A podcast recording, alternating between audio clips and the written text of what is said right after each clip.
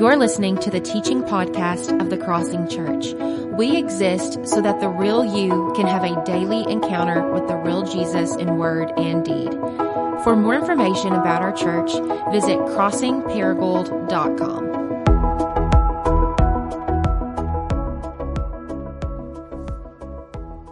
Today's teaching text is Matthew 26, 36 through 46. Then Jesus went with his disciples to a place called Gethsemane, and he said to them, Sit here while I go over there and pray. He took Peter and the two sons of Zebedee along with him, and he began to be sorrowful and troubled.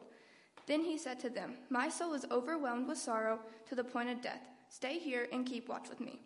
Going a little farther, he fell on his face to the ground and prayed, My father, if it is possible, may this cup be taken from me. Yet not as I will, but as you will. Then he returned to his disciples and found them sleeping. Couldn't you men keep watch with me for one hour? He asked Peter. Watch and pray so that you will not fall into temptation. The spirit is willing, but the flesh is weak. He went away a second time and prayed, My father, if it is not possible for this cup to be taken away unless I drink it, may your will be done. When he came back, he again found them sleeping, because their eyes were heavy. So he left them and went away once more and prayed the third time, saying the same thing. Then he returned to the disciples and said to them, Are you still sleeping and resting? Look, the hour has come, and the Son of Man is delivered into the hands of sinners. Rise, let us go. Here comes my betrayer. Well done. Thank you so much. Let's pray together.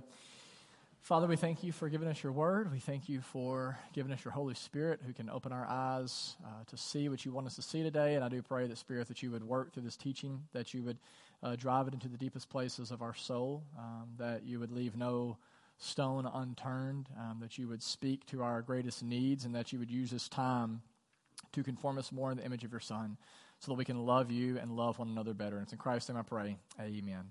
You may be seated. On April 14th, 1912, a ship that was thought to be unsinkable, the Titanic, hit an iceberg uh, in the North Atlantic on its way from England to New York, and it resulted in 1,500 deaths. 1,500 people, men, women, and children, uh, died. This was its first and only voyage. And you may remember this the Titanic's captain, Edward Smith, made a comment before the voyage where he said that God himself could not sink this ship. And yet, within three hours after hitting the iceberg at 2:20 a.m., the Titanic sank like a rock to the bottom of the Atlantic Ocean. And what I want you to consider as you look at this picture is, is what sank the ship was not the 10%, was not the tip of the iceberg that you could see, but what brought about so much death and destruction was the 90% that you could not see. It was what went below the surface. And the reason I share that is because Pete Scazzero, in his book, uh, Emotionally Healthy Relationships, which is a book, as I've shared before, is what has influenced this series, uh, he draws out the point that our life is like that of an iceberg. In that, there is a surface part, you kind of see in this picture, it represents it well. This surface part of our lives uh, that we tend to focus the most energy on because it's the part that everybody sees. It's the part that people judge us by or they accept us by. Um, but then there is this other part. And it's actually the biggest part of who we are that is below the surface. And most of the time, because it's below the surface, we don't focus that much on it. The problem is it's this big mass, this amount that is below the surface that we neglect that often can do the most damage. You know, uh, some of you, uh, are big in the Enneagram, and, and, and some of you, I know you love it, some of you hate it. Uh, wherever you land on that, I don't care that much. I, I kind of can see both sides of it. I don't love it, but I do see it as a tool that God can use to help uh, show us our need for Jesus. And I've taken the test, and I know that uh, I'm labeled a type 3 on the Enneagram, which means I'm the performer or I'm the achiever. And if you've ever studied the three, you know that, that this can be a three's Achilles heel that we can focus more on what you see on the surface than what goes on below the surface because we can believe the lie that we're loved for what we do, not for who we are. We can at times try to present ourselves in a way that we appear to be more competent than we really are. We can come across as people on the outside who look really confident, but on the inside, we're terrified. And so there are times, even in my own life, I can look really confident, but on the inside, maybe I'm, I'm scared of failure. I'm scared of rejection. I'm, I'm maybe scared of disappointing my wife or disappointing my kids or disappointing one of you. And therefore, as a result, there are times in my life where I can be tempted to, to lie in order to make myself look better than I really am, or times where I can, you know, be more worried about what I look on the outside than I do on the inside. I can maybe even on a Sunday morning focus more on, on, on my image than preparing my heart for worship. And maybe some of you, you can relate to this. There are times in your own life where, like me, you can care more about what happens above the surface than what's going on below the surface inside of your own heart. And so, maybe, for example, you're one of these people who, who you or your spouse wants you to post images of yourself on Facebook to, to make it look like you have this picture perfect marriage. But then, behind the scenes, after the post is over, you're yelling at one another. Or maybe you're threatening to leave, or you're shaming one another, you're giving one another a cold shoulder, or maybe, you know, I think of that song by Death Cab for Cutie, the great indie band that, that said, We're like brothers on a hotel bed, right? And so, like, maybe that's your marriage. It looks great out there in social media, but you go to bed and it's kind of cold and it's distant and it's, you know, you're agitated. It's just not as it should be. Or maybe you're kind to someone to their face, but then you, you gossip about them or slander behind their back. Or maybe you say, I love my kids unconditionally, but when they don't meet your expectations, you shame them. Or you give them the cold shoulder, or you distance yourself from them. Or maybe you just walk into a room like this and you look really happy and really good on the outside, but, but, but you know that, that on the inside there's all this anxiety and there's all this depression and, and there's just you know maybe this destructive addiction that you've been wrestling with for years that nobody else knows about and if that is where you are listen no condemnation from me but what i want you to hear today and what we're going to see in our text is that if you are not willing to get below the surface to focus on the 90% then you are going to end up living a very shallow and therefore unfulfilling life you're going to end up having a, a shallow marriage you're going to end up having shallow friendships. You're going to end up having a shallow DNA or a shallow missional community. You're going to end up being a shallow disciple with shallow roots. And as a result, you're not going to experience in the flourishing life that God wants you to experience with Him and others. And because this isn't just a threat to me, but a threat to each of us, the invitation today is an invitation to go deep. It's an invitation to pay attention to the 90% of our lives that is below the surface. And if you want to go on this journey, here's the thing if we're going to go deep, if we're going to get below the surface, the only way that we can do that is by learning how to deal with our feelings. It's by learning how to embrace our emotions. Pete Scazzero says it like this in the book. He says, without doing the work of becoming aware of our feelings, along with the impact our feelings have on others, it is almost impossible to enter deeply into the life experiences of other people. And then he asks this question How can you enter someone else's world if you have not entered first into your own world? Put another way, we cannot do deep relationships with others if we are not willing to dive beneath the surface if you want to be relationally healthy, and by the way, that is what Christianity is all about. I don't know what you've been told, but the whole point of this Bible is about how to show you how to have a healthy relationship with God and one another. Jesus says the whole thing is summed up this way love God and love your neighbor. If you want to do this well, if you want to have healthy relationships, you have to be healthy emotionally which means you have to get below the surface. You have to pay attention to what you're feeling and why you're feeling it. And by the way, guys, like nobody debates this. Like, like doctors don't debate this, like, like psychologists don't debate this. Anybody who has done their research is all saying the same thing that emotional health matters way more than most of us think that it does. You know, I was reading an article this past week on LinkedIn, and it talked about the importance of emotional health. And it said in the article uh, that 80%, think about this 80% of our health problems are stress related. And the stress is the result of not being able to process our emotions in a healthy way. The article went on to talk about how our emotions not only impact our physical health, but our vocational health. They quoted Daniel Goleman in his book, uh, Emotional Intelligence. And here's what uh, Daniel said He says, People with well developed emotional skills are more likely to be content and effective in their lives, mastering the habits of the mind that foster their own productivity. People who cannot marshal some control over their emotional life fight battles that sabotage their ability for focused work and clear thought.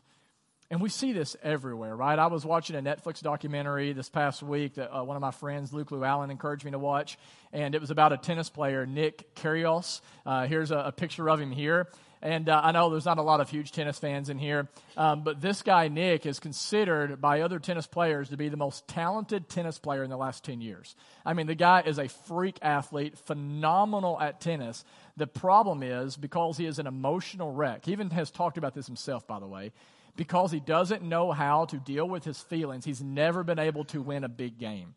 Because he doesn't deal with the 90% below the surface, he has never reached his full God given potential. And so, what I just want you to understand today is listen, what we're going to talk about today really matters. Like it matters to your physical health, it matters to your vocational health. And as we're talking about in this series, it matters to your relational health, to your relationship with God and your relationship with one another. And therefore, with all of that in mind, I want to invite you to look back with me at Matthew 26. And we're going to look at Jesus. He's the most emotionally healthy human being to ever live. And here he is in the context of this passage is he's in his greatest hour of need. He's about to be betrayed by his friend, by his disciple Judas. And after being betrayed, he's going to be arrested. And after being arrested, he's going to be crucified for the forgiveness of our sins. He's going to go to the cross where he is going to absorb the full wrath of God that should have fallen down on us. And what we're going to see in this passage is Jesus is going to show us what it looks like to go deep. He's going to show us what it looks like to get beneath the surface, to embrace our emotions. And the first thing I want you to see as you look at this text is this. if we are going to be emotionally healthy, and therefore relationally healthy, healthy, the first thing you have to do is you must feel your feelings. That's the first point. You got to learn to feel your feelings. Look with me again in verse 36. It says, Then Jesus went with his disciples to a place called Gethsemane, and he said to them, Sit here while I go over there and pray. Verse 37 And he took Peter and the two sons of Zebedee along with him, and he began, look at this, to be sorrowful and troubled. Now, if you read the Gospels, does it look like Jesus is a pretty busy guy? Yes, he's doing a lot. And the stuff he's doing is very important. In fact, I would say it's more important than anything that you're doing this week and I'm doing this week. And yet, despite the fact that Jesus was busy and despite the fact he had a lot of important things to do, he would regularly slow down and he would pay attention to what was going on inside of him. Like we see here, he would slow down long enough to feel his feelings, which in verse 37, it says he began to feel sorrowful and troubled. And so, in his greatest hour of need, rather than distracting himself or sweeping his feelings under the rug, he pays attention to what is going on beneath the surface. And if we can be honest today, this is the exact opposite of what many of us have been taught to do. For many of us, when we begin to feel feelings kind of bubble up within us, because we are afraid to dive deep, because we are afraid to get beneath the surface, because we are afraid to embrace our emotions, we will find something to do to distract us. Sometimes it could be get on the phone. Other times it can be some other form of entertainment. It can be overworking. It can be working out. It can be something trying to repair something in the house. It can be running errands. It can be eating at our feelings. It can be hunting, working out, smoking, drinking. I mean, pretty much anything, you name it. We will do whatever it takes at times to not feel whatever we need to feel. And this is a big problem. This is a big problem because, as Blaise Pascal once said, all men's miseries derive from not being able to sit in a quiet room alone. In other words, the reason that we often experience problems, conflict with other people, is because somebody in that relationship didn't take the time to slow down and to pay attention what was going on inside of them beneath the surface. And listen, if that is where you are, you just need to know today that if you're ever going to be like Christ, if you're ever, as Robert was talking about earlier, become like a resilient disciple, if you're going to become a person of love, if we're going to learn how to better love God and one another, we have to pay attention to our emotions, and not just the ones that we like, but even the ones that we don't like. You know, when we look at the life of Jesus, he, he experienced the full range of emotions. In John chapter 11, it says that Jesus was greatly disturbed and deeply moved. In Luke 19, when he arrived at Lazarus' tomb, even though he knew he was about to raise him from the dead, before he said something like, Hey, everybody chill, like our loss is heaven's gain, or you know, heaven just gained another angel or whatever. Like, like before he did anything else, he cried. He, as the Bible says, he wept. And when he wept, the word that it uses it doesn't mean like he dabbed a tear from his eye, like he was weeping uncontrollably. He felt deep sorrow. In Mark 10, he told his disciples that he was angry with them. So he experienced anger. In John 2, he was furious with the religious leaders for, for trying to turn the church into a money making machine.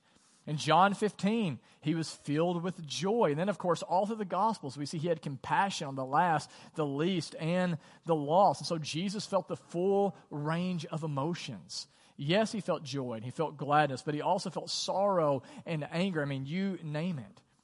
And therefore, the first thing that I want us to see from our text today is that if we are going to be relationally healthy, if we're going to connect well with others, if we're going to love God and love one another well, we too, like Jesus, have to feel all of our feelings. But then, not only do we need to feel our feelings, secondly, this is the second point. If we're going to be these relationally healthy, resilient disciples of Jesus, we need to tell the truth about our feelings. So we need to feel our feelings. But the second point is we need to tell the truth about our feelings. In verse 38, if you look with me, here's what it says Jesus, he comes to his disciples and he says to them, so he says this out loud, My soul is overwhelmed with sorrow to the point of death. Stay here and keep watch with me. Notice how Jesus, unlike many of us, is not embarrassed by whatever he's feeling. He's not humili- humiliated by his emotions, nor does he see feelings as an enemy to faith. And therefore, rather than trying to hide what is going on below the surface, rather than pretending everything is okay, rather than presenting this picture of confidence, Jesus, the Messiah, and think about that the Messiah, the Savior of the world, like if anybody ever had pressure put on him, it was Jesus. Like, like everyone looked to him for everything. And yet, rather than being like, well, you know, these people really expect a lot from me, so I better present myself as strong and competent. No, instead, he is vulnerable. Like, like he tells the truth about what is going on inside of him. And notice, this is Jesus, the Son of God. He says in here, here's the truth I am overwhelmed with sorrow to the point of death. That is such a profound verse to me. Some of you just cannot imagine Jesus' way. He was 100% God, yes, but he was 100% human. He was not a robot. Like he truly was overwhelmed with sorrow to the point of death. And I think it's so important, that we get this because for some of you, maybe even right now, you're like, why are we talking about feelings? It's like this, like, like to you, like, like feelings is a sign of weakness. Guys, feeling your feelings is not a sign of weakness, it's a sign of Christ likeness. You need to hear that today. Because some of you, it's like you think the only you think you only have permission to feel gladness if you're a Christian. It's like if I'm a Christian, I should always be smiling. I should always be happy. You know, I was telling the first service, um, uh, there's a church my dad used to pastor at. They had their own Ten Commandments posted in the foyer. And one of them, uh, commandment number one, I think, was like no food and drink in the sanctuary. So it's like you guys go there, like there's some of you, you're already going to hell, right? Like, like I mean, you're breaking that command right now. And Jody's like, that's a good command. He's like, let's do that one here at the crossing. But another one of the commands was always smile, which basically kind of communicates you're having a bad day, don't show it to us. You mad? We don't want to see it. You're sad? Like, take that somewhere else. Like, always smile. And listen, some of you, like, you've embodied this, this lie that says that's the way Christians should always be. And so when somebody comes and they ask you and they say, Hey, how are you doing today? What do you say? I'm fine. I'm fine. I'm blessed and highly favored. That's what I am, Pastor. Is that the right answer? Is that right? Yeah. Better than I deserve.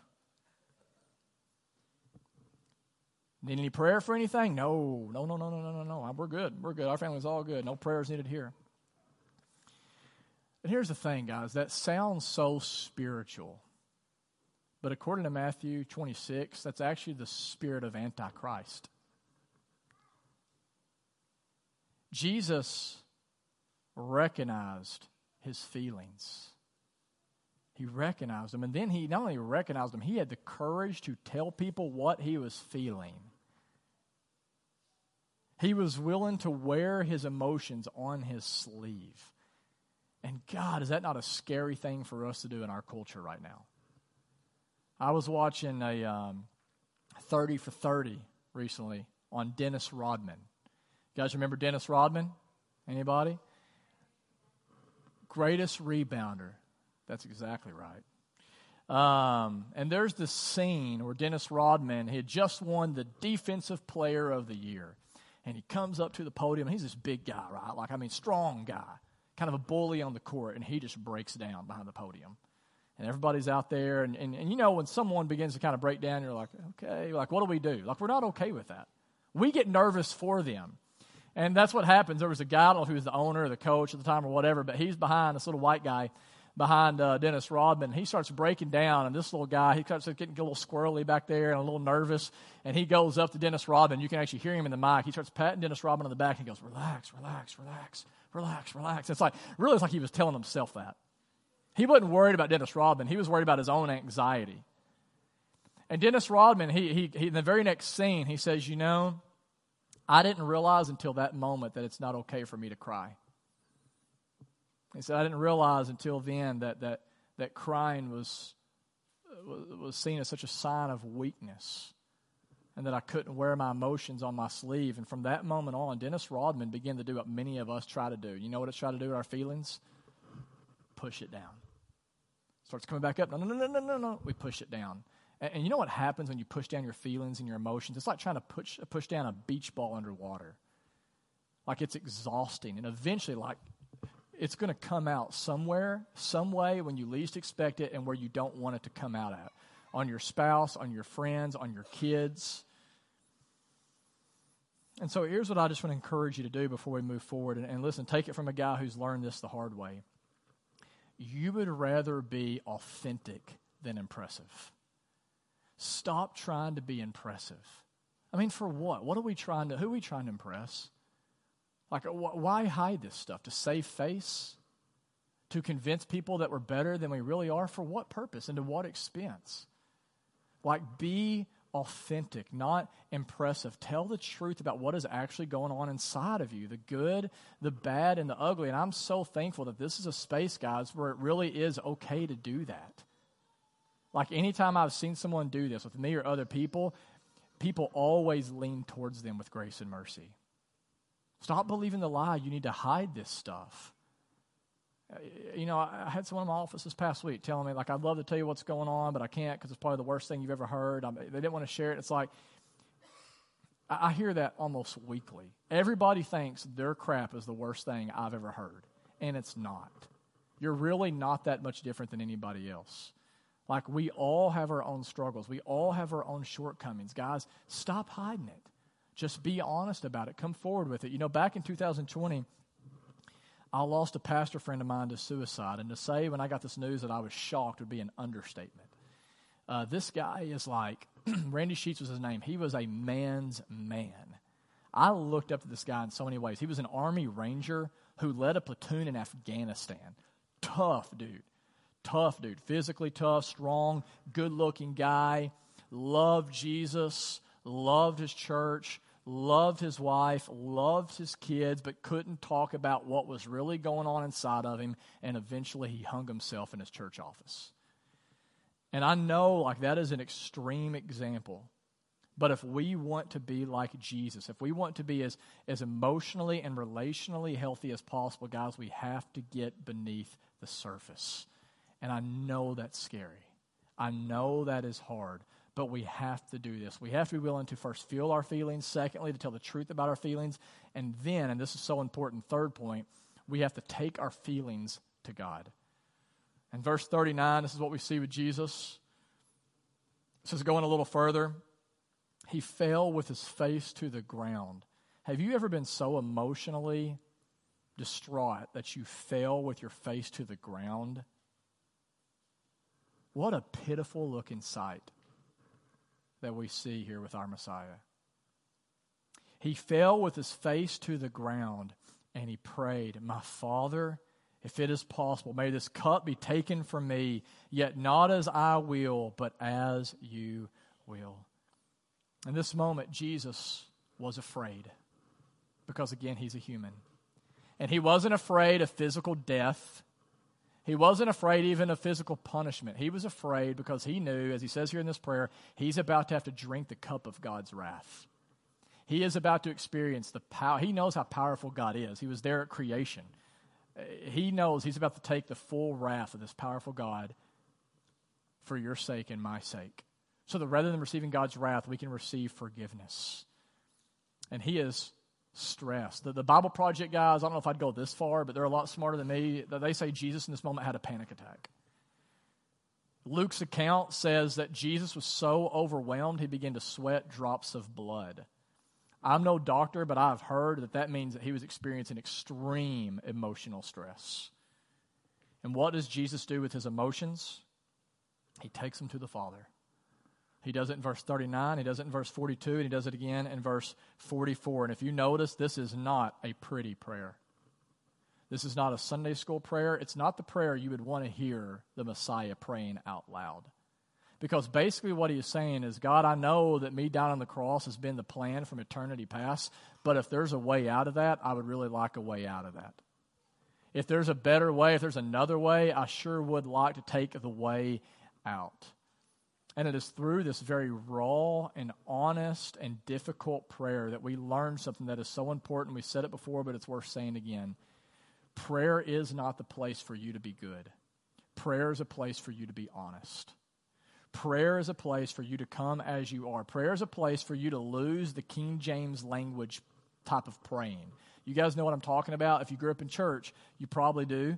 It's like you talk to, to Bob, you know, in the, in the hallway, and he talks just like me, but then he gets up on stage and he's like, Shall we pray? And it's like, Thou wast King of the universe, we beseech thee today on your throne on high. And like, it's like, we got to get rid of that. Just be you.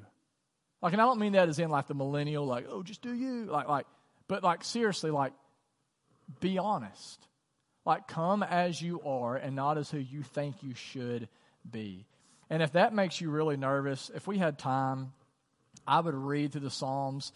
Make a mark. Some of you are taking notes. Go read Psalm 88 on your own. I think it's actually in the YouVersion Bible notes, but I think I sent that to you, Stephanie. And so, like, you can look in the YouVersion Bible notes, notes read that. The whole thing is dark. Eh, there's, no, there's not a positive note in Psalm 88. It literally ends with him basically saying to God, You have made darkness my only friend. And here's what's crazy that was used as a song that was sung in the temple. Can you imagine if we started singing songs like that here at the crossing? Some of you would be like, that's blasphemy. You can't talk to God that way. And yet, God wanted that song. He wanted that prayer in the Bible. Why would God ever say, I want Psalm 88 in the Bible? Because He wants you to know that you can come to Him truly as you are with whatever is inside of your heart. Tyler Staton is a pastor at Bridgetown, and he says this on prayer. He says, God is looking for relationships, not well prepared speeches spoken from perfect motives. When it comes to prayer, God is not grading essays, He is talking to His children. If God can delight in prayers as dysfunctional as the ones wedged in the middle of our Bible, he's talking about the Psalms, he can certainly handle our prayers without having to clean them up first. Read the scriptures cover to cover, and what will you find? That when it comes to prayer, God much prefers the rough draft typos and rants to the polished and edited version. With that said, on a practical level, what does all this mean?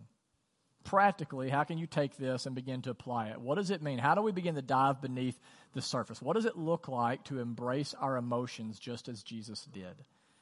And what I would encourage you to do, I should have brought the card up here, I forgot to do it again, but we have these little cards in the foyer at the next steps table with a list of feelings on them. And I'm going to put the feelings on the screen. We do have those, I know, because we had them in the first service, so we go. these are not all of the feelings, but they are the primary feelings. Start here. Just like you have primary colors, you have primary feelings. And you can see these feelings on here, and I know you're, some of you are looking at that, and you're like immediately like, wait a minute, those are all negative except for the last one. And that's just because you don't understand feelings. Um, those, none of those are necessarily negative or positive, they're just feelings. And your feelings are a lot like the stuff that you see in your dashboard that shows you what's going on underneath the hood. Feelings are there to help you understand what's really going on inside of your heart so that you can then better connect to God and others. And so these actually are all good. Um, you need all of these. If you don't feel these, you're going to end up being somewhat emotionally um, dysfunctional. And so, for example, if you do not feel hurt, you can't get healing. You know what I'm saying? Someone hurts you and you refuse to feel that hurt, you're not going to get healing in that relationship. If you don't feel lonely, you're not going to experience intimacy. You're not going to you're not going to move towards someone and get into community. If you don't feel sadness, you can't be comforted. Jesus says, "Blessed are those who mourn, for they'll be comforted." If you don't feel anger, you will never have passion. Let me say this by the way, some of you have a hard time with anger. You're scared of anger, maybe because you saw a, a really jacked up version of it. Some of you need to be more angry than you are. The opposite of anger is apathy. It's like depression. Like, like anger leads to passion. I am passionate about my wife and kids. And so you mess with them, I'm going to be angry about that. Does that make sense? If you don't experience fear, you're not going to have wisdom. You should be afraid of, of stepping in front of a train out here, right? Your fear will keep you alive. Uh, if you don't experience a healthy amount of shame, you're not going to have humility. You're not going to ask for help. When, if you don't experience guilt, then you can't ask for forgiveness and experience what it's like to be fully forgiven. And then I would say if you don't experience the rest of those, you're never really going to experience gladness. Some of you, by the way, let me say this some of you actually feel more comfortable feeling sad than you do glad. Some of you, like, I want to encourage you, like, like, feel your gladness. There are some good things in this world. Allow yourself to be glad over the evidences of grace in your life. These are feelings that are all on that little card out there on the next steps table. I would encourage you grab that. And here's what I want to encourage you to do this week. Just begin to look through those. Put it in your Bible, put it in your purse, put it in uh, your car, take a picture of it, take a picture of that screen, whatever it is, and just a few times throughout the day, slow down long enough to stop and be like, what am I feeling right now? And then a couple times this week, I want to encourage you to share that with somebody. To share it ideally with your spouse, to share it with your DNA, to maybe share it with someone in your missional community, to share it with your friends Share what's actually going on inside of you, just like Jesus shared what was going on inside of him. And then also, and guys, this will revolutionize your prayer time and, and your, your time in Scripture. I would encourage you to do this every time before you spend time in the Word in the mornings. Before you pray, before you read the Scripture, start with a feeling check in. Remember in Genesis, after Adam and Eve sinned, God comes to Adam, and what did he ask Adam? You remember, where are you? Did God ask that because he didn't know where Adam was? No, he knows all things. He's asking Adam, Where are you? because he wants Adam to know where he is. And so it's good for us to know where we are, how we're showing up. And so start and just, what am I feeling right now? God, help me to be present to myself so I can better be present to you. And, and listen, all, here's the reason for all of this. I don't want you to miss this. The reason that we want to dive deeper into our feelings and emotions is not just so we can become a healthier version of ourselves. Like the reason that we want to aim after being emotionally healthy is not just for the sake of being emotionally healthy. Like, yes, Jesus wants you to be emotionally healthy, but not just because it'll make your life easier. Uh, Pete Scazzero says this, and I think it's great. He says, The inward look, which is what we've been talking about this morning, is not to encourage a self absorbed introspection that feeds narcissism. The ultimate purpose is to allow the gospel to transform all of you, both above and below the iceberg. The end result of this work is that both you and I will be lovers of God and one another. And that is ultimately what we see in Matthew 26. Jesus feels his feelings. He tells the truth about his feelings. He takes his feelings to God. And then lastly, he moves forward on the mission of God. In verse 45 and 46, look at this, and we'll be done. It says, And then Jesus returned to his disciples, and he said to them, Are you still sleeping and resting? Look, the hour has come, and the Son of Man is delivered into the hands of sinners. Now look at this. Rise, let us go. Here comes my betrayer. Jesus was the most emotionally healthy human being on the planet, and it did not lead him to unhealthy introspection. It led him to an outward mission.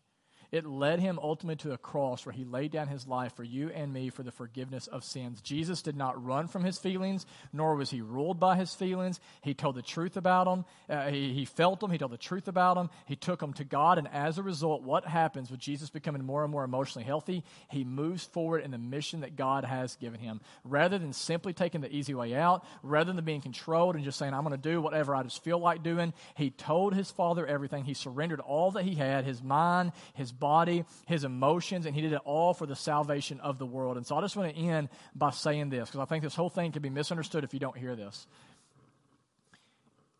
You can use your pursuit of emotional health to justify your disobedience to God. And I see that at times. Like, like what we are so quick to do, and we've got to be careful not to do this, is, is we step out of community or we stop engaging the mission, or we stop serving, we start walking in disobedience, and we do it all in the name of just, I'm just trying to be emotionally healthy, just watch out for my own heart, that sort of thing. And I just want to like help you see from the text, that is not what we see with Jesus. Jesus, again, was the most emotionally healthy person on the planet. He dove beneath the surface, he embraced his emotions, and as a result, it led him into death. And the same at times will be true for you and it'll be true for me. Jesus said, If you want to be my disciple, you must be willing to take up your own cross. You must be willing to die to yourself, to lose your life, because if you will lose your life for my sake, then you will find it. And so, listen, I, I know this is scary. I know this is hard. And being emotionally healthy is not always comfortable. It will at times cause you to have to die to that false part of yourself that wants to protect and just do whatever it takes to be as comfortable and ease as possible. But if you will be willing to step out in faith, even if it feels like a death, what you can be guaranteed as we look at the life of Christ is on the other side of that death is a resurrection. There's a life that is deeper and fuller and more beautiful than you can ever imagine. How many of you in here like the movie Shawshank Redemption? Anybody? Shawshank Redemption? Finally, I found a movie that y'all actually like. Usually I ask that and like, mm. um, Shawshank Redemption, what a beautiful ending.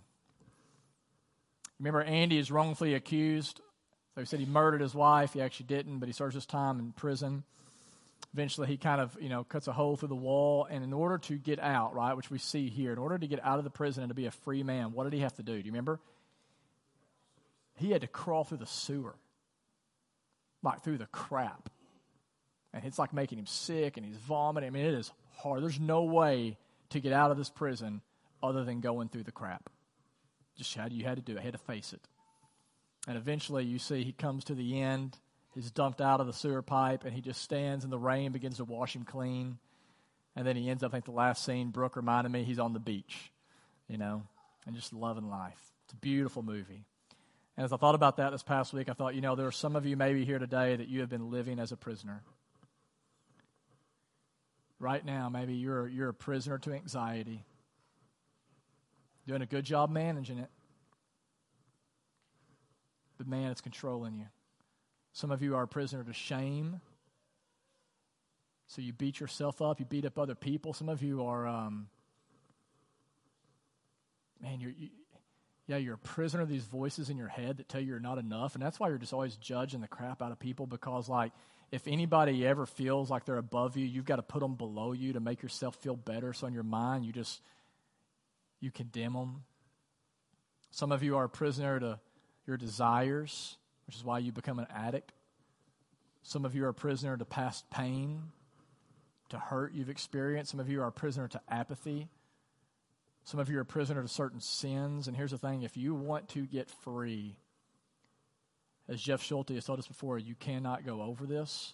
You cannot go around this. You cannot go under this. You're going to have to go through this. You're going to have to get below the surface. You're going to have to face some of that crap. You're going to have to be honest about what is actually going on inside of you the good, the bad, and the ugly. And if you will do that, you can trust Christ will meet you there and on the other side, you will experience the freedom that you are longing for.